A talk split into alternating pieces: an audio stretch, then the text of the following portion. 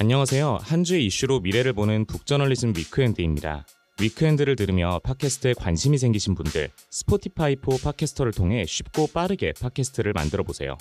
휴대폰이나 컴퓨터로 바로 팟캐스트를 녹음하고 편집할 수 있습니다. 또 Spotify for Podcasters를 통해 애플이나 구글 등 다른 플랫폼에 한 번에 배포하고 관리할 수 있습니다. Spotify for Podcasters 앱을 다운받고 지금 바로 시작해 보세요. 북저널리즘 weekend 시작합니다. 안녕하세요. MC 김혜림 에디터입니다. 네, 북저널리즘의 신아람입니다. 네, 현재를 해설하고 미래를 전망하는 소식을 살펴보는 weekend. 이번 이슈는 신아람 에디터가 준비했습니다. 어떤 이야기 준비해 주셨나요? 자, 오늘은요 해외 빅테크 소식 가져왔습니다. 어. 네, 혜림 씨. 요즘에 연말 연시잖아요. 네. 12월이 되죠. 네. 12월 하면 뭐다? 12월 하면 크리스마스? 크리스마스 하면 누구다? 산타클로스? 그죠? 네. 산타 할아버지와 같은 존재가 어. 우리에게는 21세기를 사는 우리에게는 네. 1년 내내 연중무휴 향 상시로 있으시잖아요. 아, 그쵸. 예, 택 배 기사님들인데요. 네. 오늘은 빅테크와 택배 사이에 이상하고 알쏭달쏭한 관계 이 오. 얘기를 가져왔습니다. 아, 되게 멀어 보이는데? 빅테크랑. 택배? 예, 택배는 일단 사람이 나르는 것이고 네. 그리고 상자부터가 그냥 종이 상자잖아요. 그러니까요. 그 테이프 이제 덕지덕지 돼 있어가지고 그 네. 면도칼 이제 꺼내서 해야 하는. 맞아요. 네. 예, 그런 것이라서 사실 택배 와 그 빅테크 가- 사이에 네. 상관관계가 그다지 있지 않을 것만 같은데 그쵸? 그런데 요 택배 이야기 오늘 가져온 택배 이야기의 주인공이 아마존입니다. 아마존. 아, 아마존. 네, 아마존이면 뭐 big tech of big tech 아닌가요? 네, 그쵸. 고래에서 가져왔다라는 음, 얘기입니다. 아마존이 택배를 하는군요. 그쵸, 신기하죠. 어, 근데요, 아마존이 택배를 그냥 하는 것도 아니고요. 네. 이 아마존이 미국에서 네. UPS와 페덱스를 제치고 어머. 미국 최대 물류 기업으로 올라섰다고 합니다. 아마존이요? 네. 야, 그 정도로 하면은 이제 작살나게 하는 게 어떤 네. 그들의 모토구나. 네, 그쵸. 네. 아, 아마존이 정복하지 못한 건 뭐뿐이다. OTD밖에 없다. 그러네요. 네. 아, 아, 정말 아마존이 이럴 줄은 몰랐다. 택배 업계에서도 1위를 찍었습니다. 네. 예, 사실 우리가요, 그, 페덱스, UPS 많이 들어봤잖아요. 네. 해외 직구 좀 해보신 분들은 다 페덱스하고 UPS 찍혀 있는 물품들 음. 받아보셨을 텐데요. 그거 우리한테만 유명한 거 아니고 우리나라에서 CJ 대한통운이 있다면은 네. 미국에는 UPS, 페덱스가 있습니다. 어, 정말로 굴지의 1위, 2위 찍던 회사들을 넘어선 게 맞아요. 어, 아, 진짜 미국 하면 사실 UPS인데. 맞아요. 그게 또, 그걸 또 이제 아마존이 이겨버리면서. 네, 네. 아, 아니 원래 페덱스 같은 경우에는 이미 넘어섰어요. 네. 근데 이번에 UPS까지 넘어서면서 아마존이 명실공히 택배 사업 1위 업자로 올라섰거든요. 어. 지난해 아마존이 택, 처리한 그 택배 물량이 총 52억 개라고 합니다. 미쳤죠. 야, 세상에 이만한 이만큼 많은 물건이 있네요, 정말. 그런데 와. 세상에 52억 개 그러니까요. 배달할 물건이 있다니. 와. 일단 그거부터가 지금 네. 어질어질하고요. 민간 물류 기업 가운데서는 최대치를 기록했다고 합니다. 어. 상품 출고부터 최종 배송까지 마친 택배만 비교한다면 아마존이 UPS를 넘어섰 다라는 것이 공식 집계입니다. 어, 아니 저 궁금한 게 네. UPS 쪽 반응은 어때요? UPS 쪽 반응은 네. 이제 좀 음, 재빠르게 움직이고 있어요. 아. UPS하고 그다음 페덱스하고 둘다 네. 아 이거 안 되겠다. 우리 아마존한테 너무 음. 밀려서 안 되겠다. 그러면서 B2B 쪽으로 아. 좀 보든지 이렇게 중소기업이라든지 이런 데 네. 상대로 하는 그런 물류를 좀 가져오려고 어. 노력을 한다든지 네. 아니면은 이제 last mile이라고 하잖아요. 네. 왜 우리가 그 미국 같은 경우에는 인구 밀도가 우리나라보다는 좀 낮죠. 낮죠. 어, 네. 땅덩어리가 워낙에 크다 보니까 저기 산 꼴짜기의 두 번째 계곡 아래쪽에 사시는 네. 빌 아저씨한테도 네. 배송을 해드려야 되는 문제가 그쵸. 있는데요. 그런 쪽에 조금 더 힘을 쏟는다든지 하는 쪽으로 좀 아. 이 뭐랄까 좀 급변한 시장 상황을 타개하기 위해서 노력을 좀 하고 있다고 합니다. 아. 사실 아마존이 처음에 이 택배 하겠습니다. 아마존 택배합니다 했을 음. 때는 얘네들이 요럴 줄은 몰랐던 것 같아요. 아. UPS도 페덱스도 네. 그렇게 뭐 B2B 쪽에 뭐 힘을 쏟겠습니다. 아. last mile 어떻게 하겠습니다. 할 줄은 몰랐던 것 같아요. 네. 왜냐면은 2016년도에 아마존이 물류 대기업한테 이거 위협이 될 수도 있는 거 아닙니까? 이런 전망이 나왔을 때 음. 페덱스 회장님이 이런 말씀을 하세요. 아, 그거 굉장히 환상적인 얘기네요. 아 진짜 빛 같다. 그러니까요. 아, 왜 이렇게 나빴어 심성이. 그러니까요. 아, 좀, 아. 아, 열심히 하시면 저희가 위협이 될 수도 있겠네요. 에. 조금 이렇게 막 몸을 낮추는 그러니까요. 게 필요할 텐데, 아, 그럼 너무 판타지 아닙니까? 막 이런 얘기를 했다는 SF 거예요. 아닙니까? 그러니까요. 그렇군요. 아, 그래요. 뭐 판타지 소설에서는 옷장을 열면은 호랑이 또 튀어나오고 아, 그쵸. 유니콘도 속으로 들어가고. 그쵸. 네. 그 안에서 전우치가 뛰어다니는 네. 예, 그런 건데 그런 얘기 하고 있구나. 막 이런 아. 느낌으로 페덱스 회장님이 굉장히 비꼬아서 얘기를 했습니다. 하지만 페덱스는 이진작에 아마존이 제쳤지요. 야. 정말 아마존이 하니까 택배가 다르다. 오. 이런 이런 결과가 나왔네요. 어. 네. 아니 근데 아마존 하면은 되게 똑똑한 기업이 스마트한 기업이잖아요. 맞습니다. 뭐 네. 로봇도 굉장히 잘 사용하고 이제 네네. 클라우드 사업도 굉장히 크게 하고 있고 맞습니다. 여기 택배에선 어떨까 이런 생각도 좀 들거든요. 그죠. 네. 사실 택배가 아까도 말씀드렸다시피 유구한 역사와 전통을 지닌 사업 그렇죠. 아니겠어요? 비둘기가 이제 그 그쵸. 편지를 배달할 때부터 있었던 건데. 맞습니다, 네. 맞습니다. 그리고 또 우리 Saint 산타클로스 할아버지께서도 네. 컬리와 그 쿠팡의 새벽 배송, 로켓 배송이 있기 이전부터 그쵸. 굴뚝 배송으로 네. 네. 굴뚝 배송. 네. 네. 우리 머리맡까지 선물을 배달해 주시는 그쵸. 그런 유구한 역사가 있는 업종인데요. 아마존이 하니까 다릅니다. 어. 예를 들어서요. 아마존이요. CW1000이라는 로봇을 도입을 했다고 하는데요. 얘가 네. 하는 일이 뭐냐? 택 배 박스 크기를 물건 크기에 맞게 자동으로 맞춰주는 로봇인 거예요. 와 이거 너무 좋다. 그쵸. 네, 왜냐면 우리 우체국 가면 항상 고민하잖아요. 맞아요. 아내 거 1홀까 2홀까 맞아요. 3홀까 4홀까. 맞아요. 아 근데 이거를 딱 보면은 그냥 얘가 딱 알아서 만들어준다. 네, 야 맞습니다. 좋은데요. 아니 사실 저희도 북저널리즘에서 고객 여러분께 이제 사은품이라든지 상품이라든지 어, 이벤트 하면은 예, 배송 본때 드릴 때 저희 가 이제 수- 간의 수공업으로 작업을 또 해보지 예, 않았겠어요? 그러면 그 박스에 맞게 그 들어가 있는 상품이 이리 치이고 저리 치이고 하지 않게 하기 위해서 굉장히 열심히 그쵸. 포장지로 음. 돌돌돌돌 맞춰가지고 박스 크기에 맞추고 자리 남으면 여기다가 뭐 또 꾸겨서 넣고 맞아요, 막 맞아요, 이런단 맞아요. 말이에요. 왜냐 가는 동안에 흔들리면 어, 잠자리만 흔들리면 안 되는 게 아닙니다. 맞아요. 요게 택배 상자 안에서 흔들려 버린 물건이 상 하거든요. 그니까요. 계란꽉이 왜 그렇게 생겼겠어요. 아우 네. 너무나 적합한 네. 비유를 해주셨네요. 그니까요. 그래서 이 로봇이 무슨 일을 하느냐 물건을 이렇게 보고서는 인공지능이 알아서 여기 인공지능 들어갑니다. 음. 아, 택배 박스를 만들기 예, 위해서. 예. 네. 이렇게 보고서는 얘가 칫솔인지 피규어인지 이렇게 이렇게 보고 이제 모양새를 딱 판독을 한 다음에 네. 거기에 맞추어서 그 판지로 이제 그 각 품목을 판지로 감쌉니다. 오. 그래서 크기를 맞춤화한 그 택배 박스가 생기는 거예요. 와.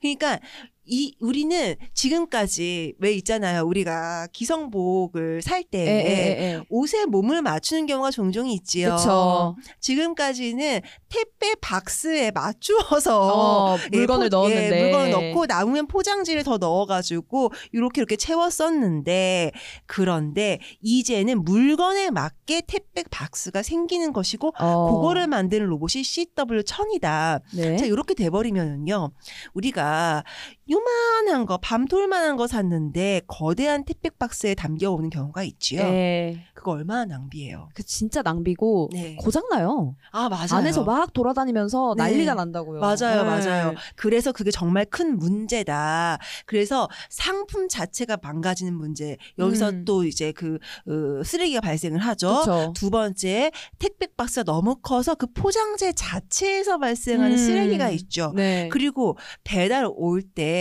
택배 박스가 크면은 한 차에 올 수 있는 거 두 차에 아, 나누어서 와야 그러네요. 되잖아요. 탄소 발자국이 또 맞습니다. 와. 요런 탄소 탄소 발자국들을 요런 활동들을 통해서 줄일 수가 있거든요. 오. 그래서 요런 디테일한 면에서의 개선을 쌓고 쌓고 쌓아서 아마존은 오는 2040년까지 전체 사업 운영을 탈탄소할 계획이라고 밝혔어요. 어, 야, 지- 좀 꿈이 크네요. 그러니까 그쵸. 택배에 대해서 그냥 뭐 물건 빨리 배송해주고 요 정도가 아니라 네. 이제 박스부터 우린 다시 생각한다. 맞습니다. 이런 식으로. 사실 아마존이요. 그 미국에서 먹혔던 이유가요. 네. 말, 방금 우리 해리님 씨가 말씀을 해주신 그 빠른 배송 때문이었어요. 아, 원래는 그, 예.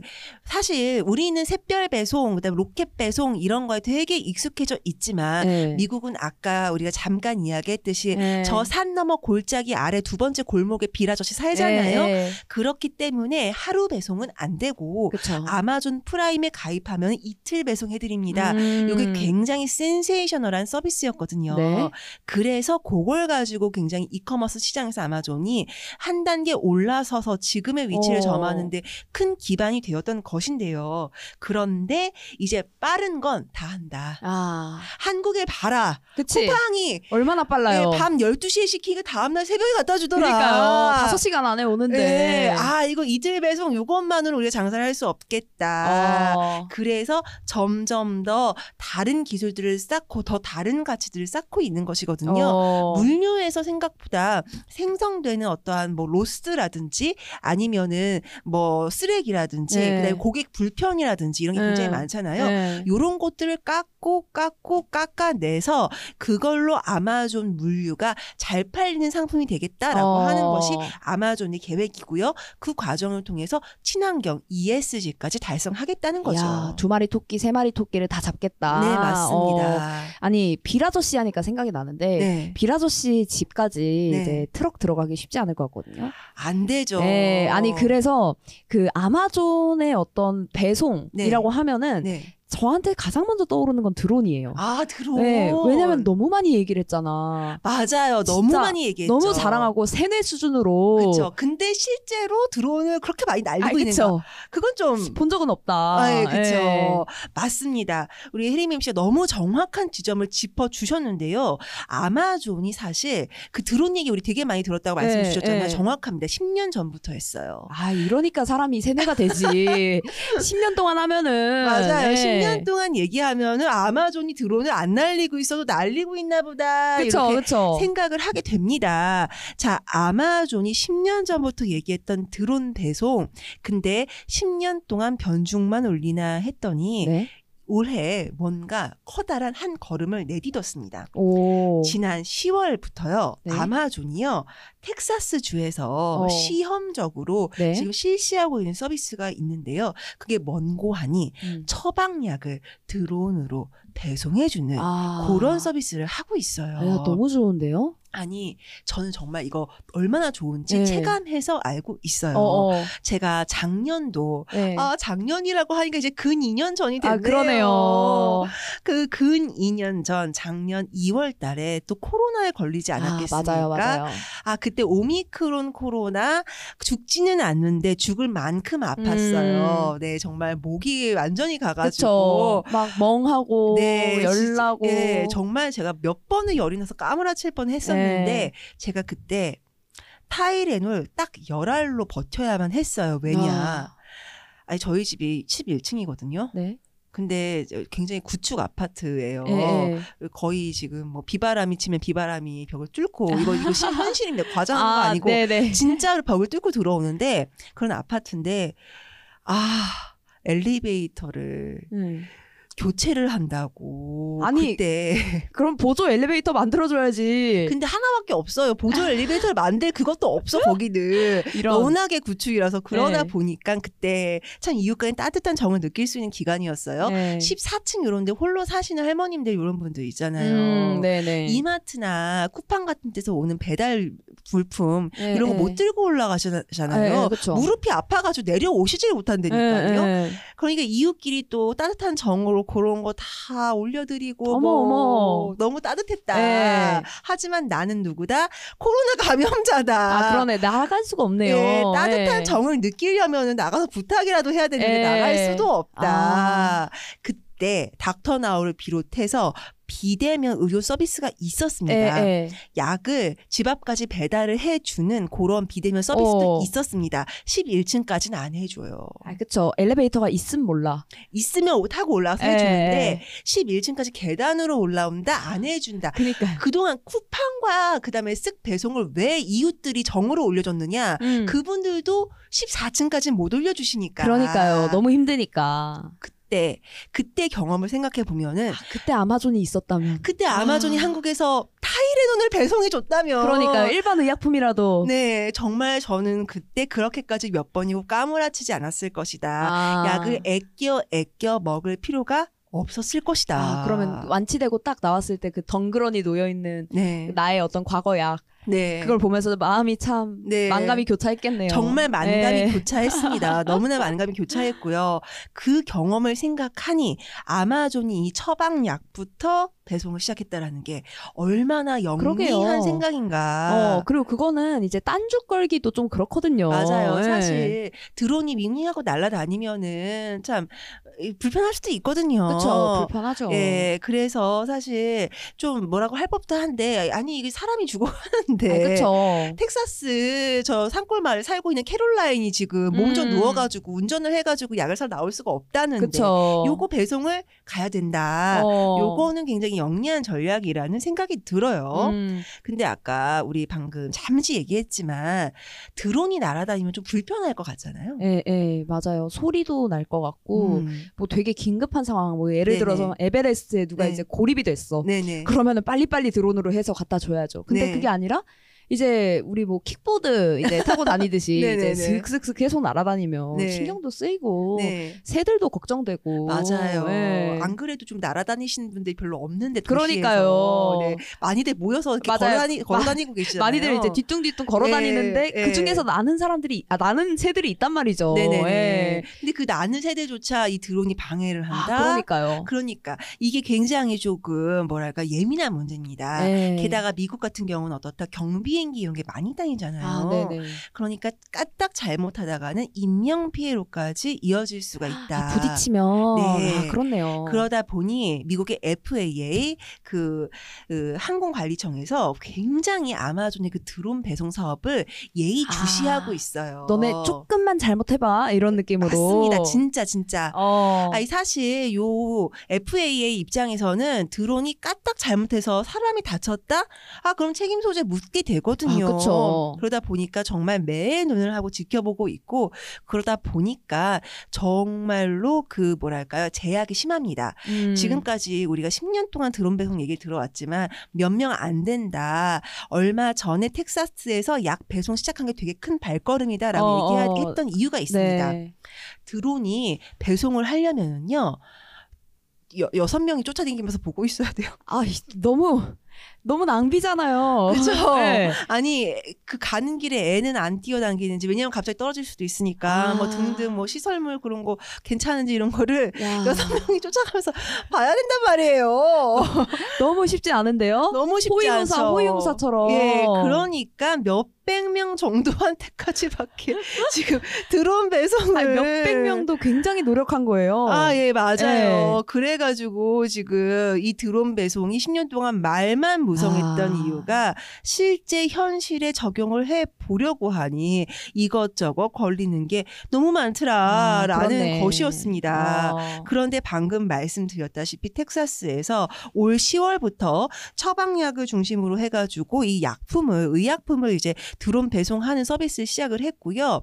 그래서 여기서부터 박차를 가해서 어, 프라임 에어라고 하더라고요. 그 네. 드론으로 이렇게 해주는 거. 어. 요거를 갖다가 이제 뭐 해외로도 우리가 진출을 하겠다 하면서 음. 내년도 2024년도 말까지는 영국이라든지 어. 아니면은 뭐 다른 유럽 국가에서도 조금 네. 이렇게 한번 해보겠다라고 어. 아마존이 좀 포부를 밝히고 있습니다. 야, 네. 아니 꿈이 크네요, 정말. 욕심이 좀 많죠? 네, 욕심도 네. 많고, 야, 쉽지는 않을 것 같지만, 사실 네.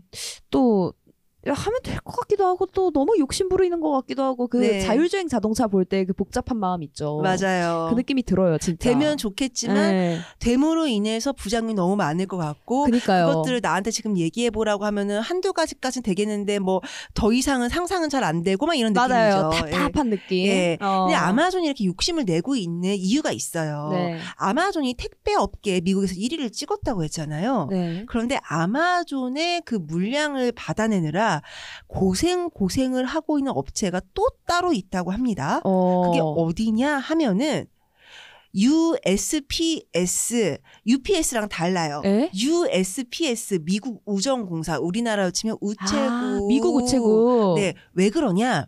아까 말씀드렸다시피 저기 골짜기 밑에 두 번째 골목에 사시는 빌 아저씨한테까지 네.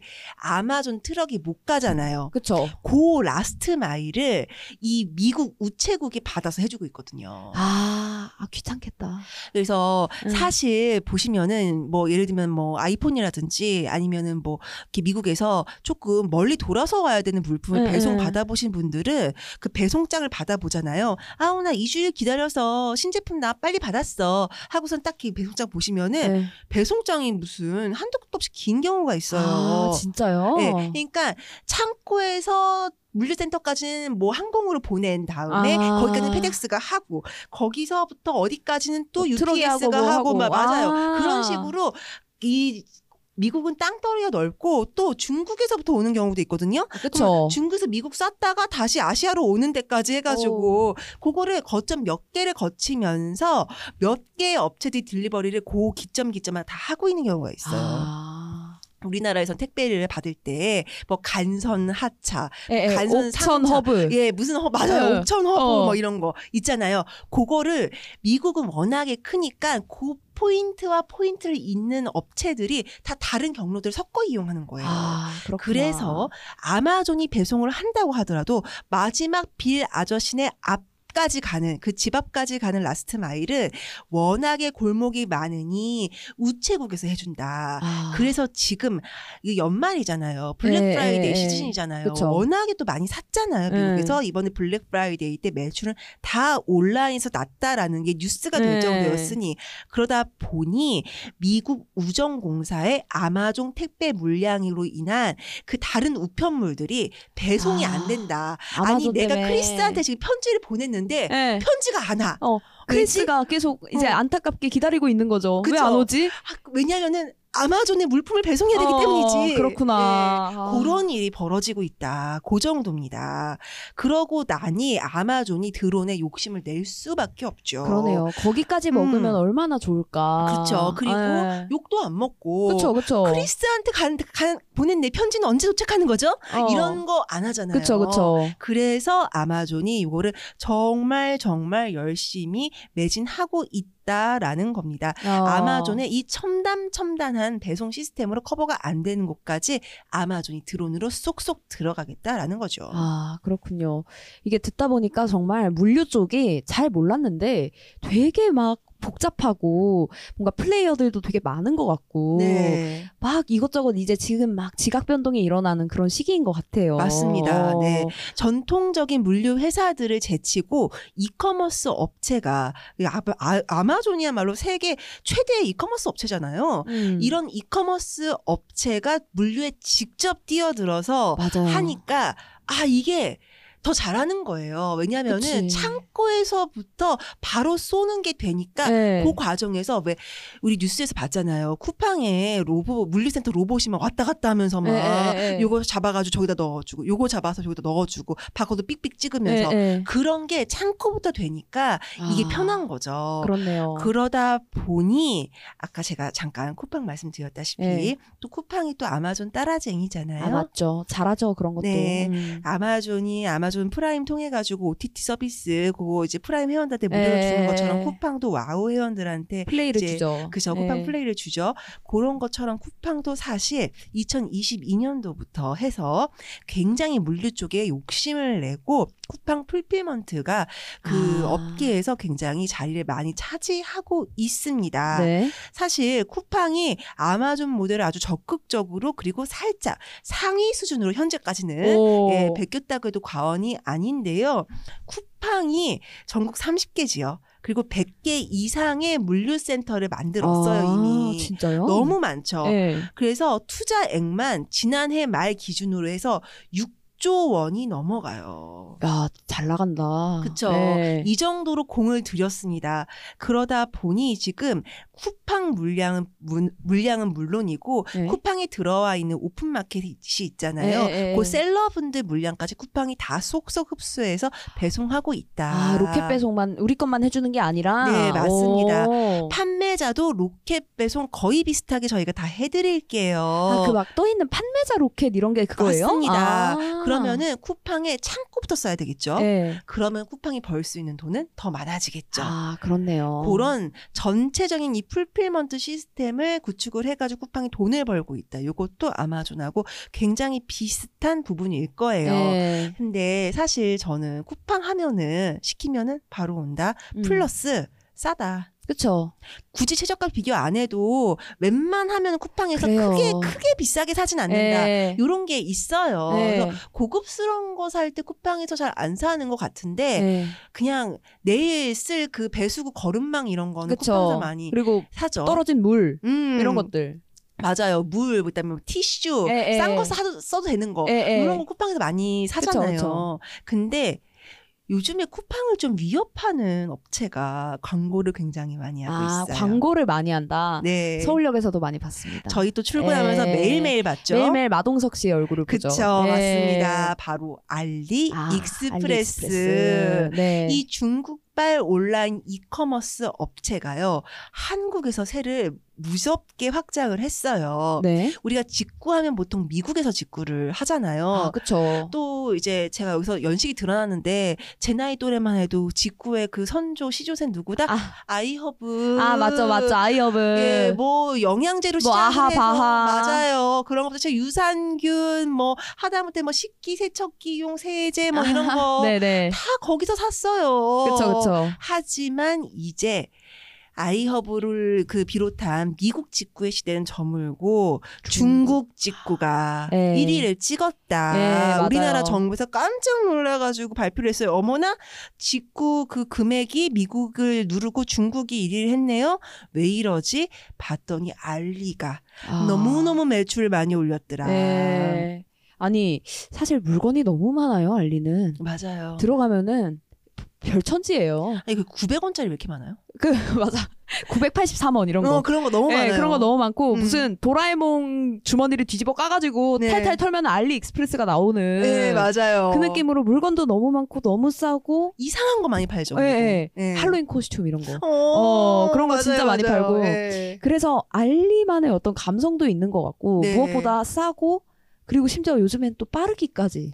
예전에는 예. 알리에서 시키면은 잊어버리고 있어라. 운이 좋다면 한 달 후에 너네 집 어. 우체통에 꽂혀 있다. 예, 꽂혀 있다. 요게 이제 정설이었는데 요즘에 한 4, 5일 만에 오지 않나요? 아 진짜요? 네, 아. 그렇다고 하더라고요. 아니, 약간 알리가 예전으로 치자면은 남대문 시장, 동대문 시장처럼 여 거기 가면은 뭐든 구할 수 있어. 네가 그쵸, 이상한 그쵸. 걸 원해? 어. 이상하고 사사로운 걸 원해? 어. 그러면 알리에 가 이런 느낌이 예. 있잖아요. 근데 이제는 배송까지 4, 5일 만에 온다. 그쵸. 예, 요거 경쟁력이 워낙에 세졌으니 어. 이러다 보니 중국 직구가 미국 직구액을 누른 게 아니냐 하는 얘기가 나오죠. 아. 근데 알리가 알리가 네. 쿠팡을 견제할 만한 키를 쥐고 있는 걸지도 몰라라는 업계의 어. 카더라 얘기가 슬슬슬 나오고 있어요. 아 어떤 어떤 것 때문에 그럴까요? 물류. 또 물류? 네, 아. 우리나라에 알리가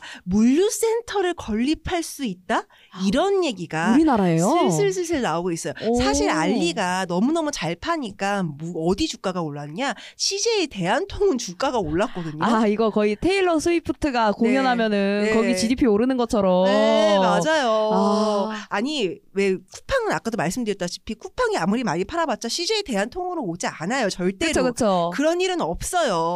근데 알리는 시키면 CJ 대한통운으로 왔단 말이에요. 네. 그러니 CJ 더- 대한통운 주가가 술술술 올랐었는데 그런데 최근에 알리익스프레스가 한국에다가 이 풀필먼트를 조금 안 치려고 한다라는 어. 얘기가 업계에서 슬슬 나오고 있고요. 그래가지고 그 담당자한테 기자가 물어봤어요. 네. 저기 선생님 그 안 하신다고 했었잖아요. 작년에 물어봤을 때는. 네. 근데 요즘 얘기가 나오고 있는데요. 라고 물어봤어요. 네, 근데 네. 작년에는 안 합니다 하고 딱 부러지게 얘기를 했었거든요.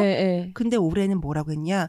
노코멘트입니다. 아, 아 이거 그 진실 게임 때 그 술 마시는 그 느낌이네요. 네, 그쵸. 어. 네. 그래가지고 이제 우리나라 물류 시장에 중국 발 거센 바람이 불어올 수도 있다. 아. 네, 사실 알리만 있는 게 아니에요. 이미 미국은 접수하고 우리나라 건너온 네. 초저가 중국 이커머스 업체가 있죠. 테무라고 해가지고. 요즘 광고 많이 뜨더라고요. 아니 저 왜 이렇게 인터넷만 들어가면은 테무에서 파는 이상한 거 네, 네. 너무 사사로운 것들. 어, 막그 뭐 유령 모양 손톱 팁 이런 거. 네, 그런 거 왜 왜 뜨는 거예요? 왜 자꾸 뜨는데 구글 제발 이러지 말아주세요 저한테 저 테무에서 아직은 구입하고 싶은 거 없어요. 어. 근데 어쨌든 이 테무까지 굉장히 드릉드릉 하고 있잖아요. 네. 만약에 그 알리 익스프레스가 중국에서 오는 상품을 우리나라에서 쉽고 빠르게 신속하게 네. 배달할 수 있도록 fulfillment 시스템을 앉혀버린다. 그렇게 했을 때는 뭐 테무라든지 음. 요런 해외 직구를 통해서 우리나라에 진출한 해외 이커머스 업체들의 파죽 지세가 더더욱 기세 등등해질 수도 있다라는 전망도 가능하겠네요. 야, 그러니까 이렇게 물류가 잘 팔리고 또 네. 시장이 밝고. 네. 네. 이제 물류가 이커머스 업체의 흥망 성쇠를 가르는 기준이 됐다고 할 수 있겠죠. 야, 승부수네요, 정말. 네네. 이제부터 또 어떤 대결들이 펼쳐질지 네. 전또 소비자의 입장에서 네. 재미있게 지켜보면 되겠습니다. 네. 네. 그리고 우리나라 물류들 좀 힘냈으면 좋겠고요. 네. 그리고 사실 요 얘기는 제가 오늘 하려다가 못한 얘기인데요. 우리가 온라인으로 물품을 구매하는 행위에 대해서 그거 네. 자체에 대해서도 조금 살펴볼 부분들이 있거든요. 아, 아니 아까도 잠깐 얘기했지만 택배 박스가 너무 많이 나오잖아요. 맞아요, 맞아요. 그리고 그거 사실 내가 걸어가서 사면 되는 건데 배송 받으면 탄소 발자국 남잖아요. 네. 등등등등 이런 얘기는 또 추후에 저희가 조만간 마련할 테니까요. 어. 오늘 이야기 들으면서 아 산업 돌아가는 얘기는 재밌긴 한데 음. 마음이 어딘가 불편하다 하셨던 분들 저희 위크엔드에서 곧 다루어 드릴 테니까 기대해 주세요. 네, 우리의 마음을 좀 설레게 하는 택배 이야기에서 시작해서 아마존과 쿠팡, 알리익스프레스와 테무까지 물류를 둘러싼 치열한 뒷이야기를 살펴봤습니다. 내일 이슈는요. 제가 준비했는데 맛있지만은 않은 아보카도 이야기를 준비했습니다. 미식의 미래라고 표현할 수 있을 것 같은데요. 어떤 이슈인지 궁금하시면 내일 꼭 찾아주세요. 북저널리즘 위크엔드는 북저널리즘 웹사이트와 애플 팟캐스트, 스포티파이, 네이버 오디오 클립 그리고 유튜브에서도 만나보실 수 있습니다. 그럼 내일도 위크엔드에서 만나요.